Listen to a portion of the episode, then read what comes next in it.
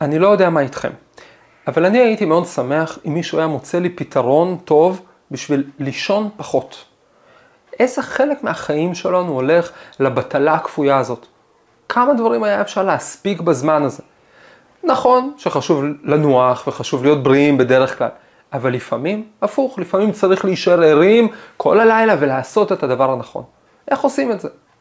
בואו נשמע עצה מפתיעה מאינדיאנה ג'ונס הסובייטי ומזייפן המסמכים הגדול בהיסטוריה, עצה שהיא לא רק על ניצול יעיל יותר של הזמן, אלא על ניצול יותר נכון שלו. שלום לכם, ברוכים הבאים, תודה שהצטרפתם אליי לפודקאסט המדע מחפש משמעות. לי קוראים דוד אייזנברג, אני פרופסור לכימיה בטכניון.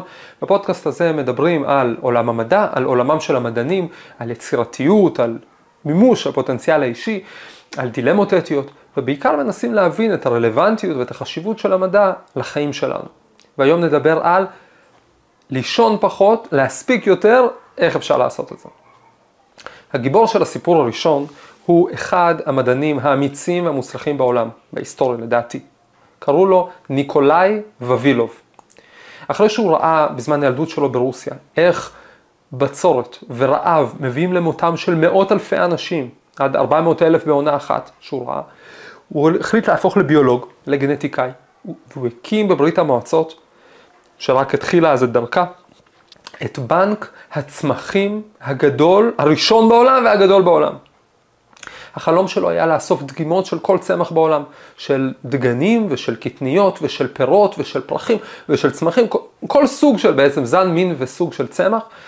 המטרה הייתה קודם כל לשמר אותם לטובת העתיד, כדי שלא נכחיד איזה משהו בטעות שאחר כך יכולה להיות לו תועלת, וגם לנסות לראות, אולי אפשר להצליב ביניהם, להחליא ביניהם, ללמד, ללמוד אם אפשר לגדל אותם בתנאים חדשים, וככה אולי יום אחד, בזכות הגיוון הזה, למנוע את הרעב הבא. אגב, אחר כך החשיבות של התחום, של התחום הזה של גיוון, של ביודיברסיטי, היום, היום זה מאוד, מאוד חם ומאוד מובן, הוא נחשב ממש לאבי התחום.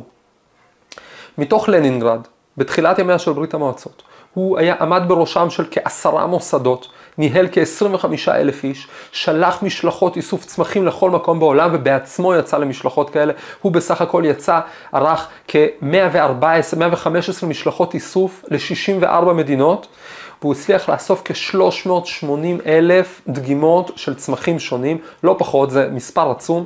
הוא היה, קראו לו מין אינדיאנה ג'ונס הסובייטי, הוא לא קראו לו, כן, אינדיאנה ג'ונס זה מאוחר, אבל היה נראה כמו אינדיאנה ג'ונס סובייטי, כזה מין כובע פדורה כזה, ומזמרה תקועה, ומטפס על העצים בעצי אגס בטורקמניסטן, או, על, אה, או בג'ונגלים של אה, אורוגוואי. בנק הצמחים שווילוב הקים אז, בשנות ה-20 של המאה ה-20, נשאר היה קודם כל הראשון בעולם, והוא נשאר להיות בנק הצמחים הגדול בעולם לרוב המאה ה-20, ועד שהרוסים גם התחילו אה, להרוס אותו. אבל באיזשהו שלב, בערך לקראת שנות ה-30, ווילוב התחיל לעלות לסובייטים על העצבים. אפילו שהוא היה בעצמו קומוניסט מסור ועשה כל מה שהוא יכול למען המדינה, עצבן אותם שיש לו יותר מדי כוח, עצבן אותם שיש לו יותר מדי קשרים בינלאומיים, גנטיקה הייתה אז ותמיד מין מדע בינלאומי של החלפת זרעים וצמחים ו- ו- ודגימות. עצבן אותם שהוא מתנגד, אמנם בסתר, אבל מתנגד למי שאחר כך יהפוך להיות הביולוג הראשי במרכאות של ברית המועצות, הפסיכופת רופים ליסנקו שסיפרתי עליו בפעם הקודמת. אגב, מי שלא רוצה להפסיד סיפורים על ביולוגים פסיכופטיים מוזמן להירשם לערוץ. ואפילו שבווילוב הרגיש שהטבעת שסביבו כבר מתהדקת, הוא לא הפסיק את מבצע האיסוף שלו, זה מה שמדהים. הוא, הוא ראה שמפטרים לו עובדים, הוא ראה שסוגרים לו מוסדות, הוא ראה שמורידים אותו בדרגות, הוא הרגיש בכל זה, אבל כל זה גרם לו רק, רק להגביר את קצב העבודה. הוא האמין שיש סיכוי שהמפעל שלו יציל יום אחד את המדינה ואת העם מרעב, אז הוא לא יכל להפסיק, הוא לא יכל לנוח. כשבבילוב יצא למסע האיסוף האחרון שלו בחוץ לארץ, בצפון ודרום אמריקה. הוא כתב לאשתו שהוא רוצה להספיק במסע הזה כמה שיותר, כי הוא מרגיש שיותר כבר לא ייתנו לו לצאת. ובאמת התוכנית מסע שלו, התוכנית נסיעה שלו באותם שמונה חודשים, פחות משמונה חודשים, הייתה משוגעת לגמרי. הוא הצליח בשמונה חודשים האלה לבקר בארצות הברית, קובה, סלבד, אל סלבדור, טרינידד, קוסטה ריקה, הונדורס, פנמה, קולומביה, סורינם, ברזיל, ונצואלה, פרו, בוליביה, ארגנטינה, אורוגוואי וצ'ילה. הלו"ז שלו היה כל כך צפוף שהוא ישן אך ורק בנסיעות ליליות. הוא לא עצר בשום מקום לשום זמן של מנוחה. ההיסטוריון סיימון אינגס מביא עדות של אה, חבר שלו, גנטיקאי אחר, על איך הם טסו פעם עם ווילוב, וווילוב נרדם באמצע הטיסה. טיסה במטוס קל, באמצע סופת ברקים, בלילה, מעל הג'ונגל בגבול של בין ברזיל לסורינם, ווילוב היה היחיד מבין הטסים במטוס הזה, שעף מכל כיוון, ווילוב היה היחיד ש, שישן, כל שאר הטסים במטוס פשוט ישבו וצרחו בכל הכוח.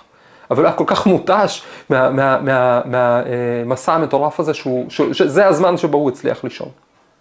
למה הוא לא נח?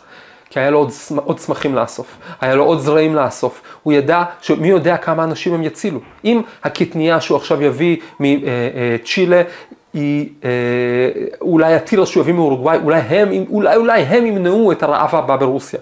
כשהוא ידע שזה הדבר שעומד על הפרק, מי יכול לעצור ולנוח? היום אנחנו מדברים הרבה, יש הרבה באינטרנט וכולם מוזמנים לחפש על הצורך לנוח ועל הצורך לאזן בין עבודה למנוחה ועל איך לבחור מזרון ואיך לבחור כרית אבל, ובאיזה תנוחה לישון וכל זה נכון וכל זה חשוב. אבל לפעמים אי אפשר לנוח. לפעמים, לפעמים המטרה כל כך נעלית, כל כך אמיתית, כל כך חשובה, שאין ברירה אלא להגיד, כמו שאומרים בפולניה, אני כבר אנוח בקבר, ולצאת ולעשות משהו, לא משנה המחיר.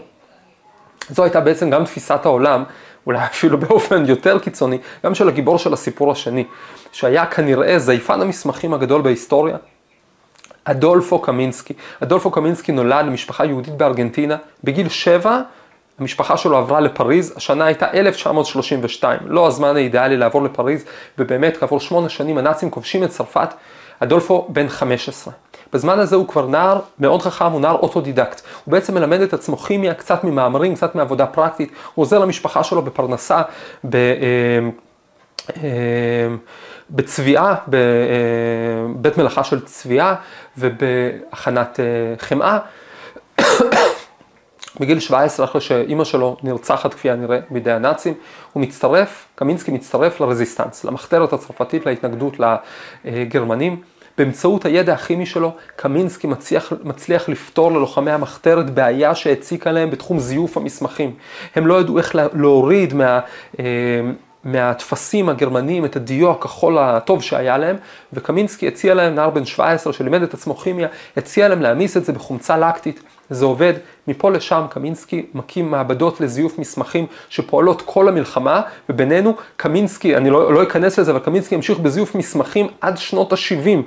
זאת אומרת, גם הרבה שנים אחרי המלחמה למען כל מיני מטרות שונות ומשונות, אבל אז במלח... את המלחמה עצמה קמינסקי העביר בזיוף מסמכים סיטונאי בשירות המחתרת הצרפתית.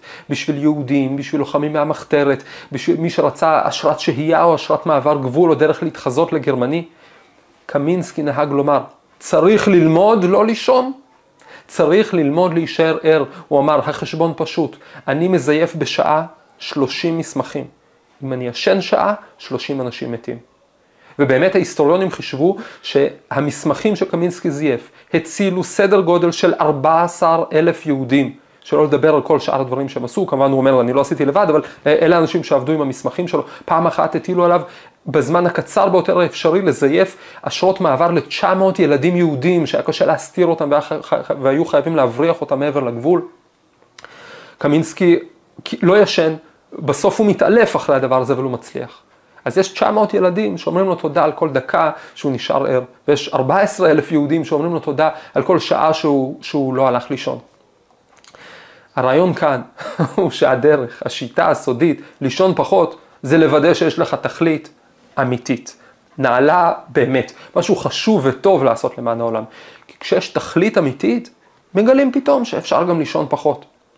אגב, זה מסביר, בעצם, נקודה מעניינת שזה מסביר שאלה ששואלים הרבה פעמים, על החג הכי מוזנח, השביעי של פסח. הרי זה, זה, זה לא ברור. ליל הסדר, עשינו, היה נהדר, נזכרנו ביציאת מצרים. חול המועד תיעל. מה, מה העניין של לשים בסוף עוד חג, עוד יום, עוד, עוד, עוד יום טוב? בשביל מה זה טוב? מה זה הדבר הזה? מה הקטע? אז הנקודה היא שבאמת בליל הסדר יצאנו ממצרים, אבל אז אחרי שבעה ימים הגענו לחוף של ים סוף, ושם חווינו כאומה התגלות אלוקית, משהו שלא נראה כמוהו. זאת אומרת, אה, וזה, והתכלית של היציאה ממצרים היה להגיע אל ההתגלות. אגב, זו לא התכלית הכוללת, בסוף התכלית הייתה להגיע להר סיני, לקבל את התורה באורות וברקים, זה ממש השיא. כלומר, המסר של החג המוזר הזה של שביעי של פסח, הוא שלא סתם יוצאים ממצרים, יש לזה תכלית. לא סתם יוצאים ממצרים, לא סתם מקבלים חופש, לא סתם חוצבים את החופש מתוך עצמך, לא סתם לא ישנים, אלא למען תכלית אמיתית, למען מטרה טובה. ואז מגלים שגם אפשר לישון פחות. אגב, באמת תראו איזה יופי, המנהג בשביעי, בלילה של שביעי של פסח, המנהג היהודי הוא לא לישון, באמת לא ישנים בלילה הזה. גם אחר כך, בלילה של מתן תורה בשבועות, גם אז לא ישנים. האמירה היא בעצם, כולנו עייפים, אבל למען התכלית, למען המטרה הטובה והאמיתית, אפשר גם לא לישון. אז קדימה, לא מספיק לצאת לחופשי, צריך לדעת לאן ללכת, ואם צריך, צריך לדעת לזרוק את הכרית לפח. בהצלחה.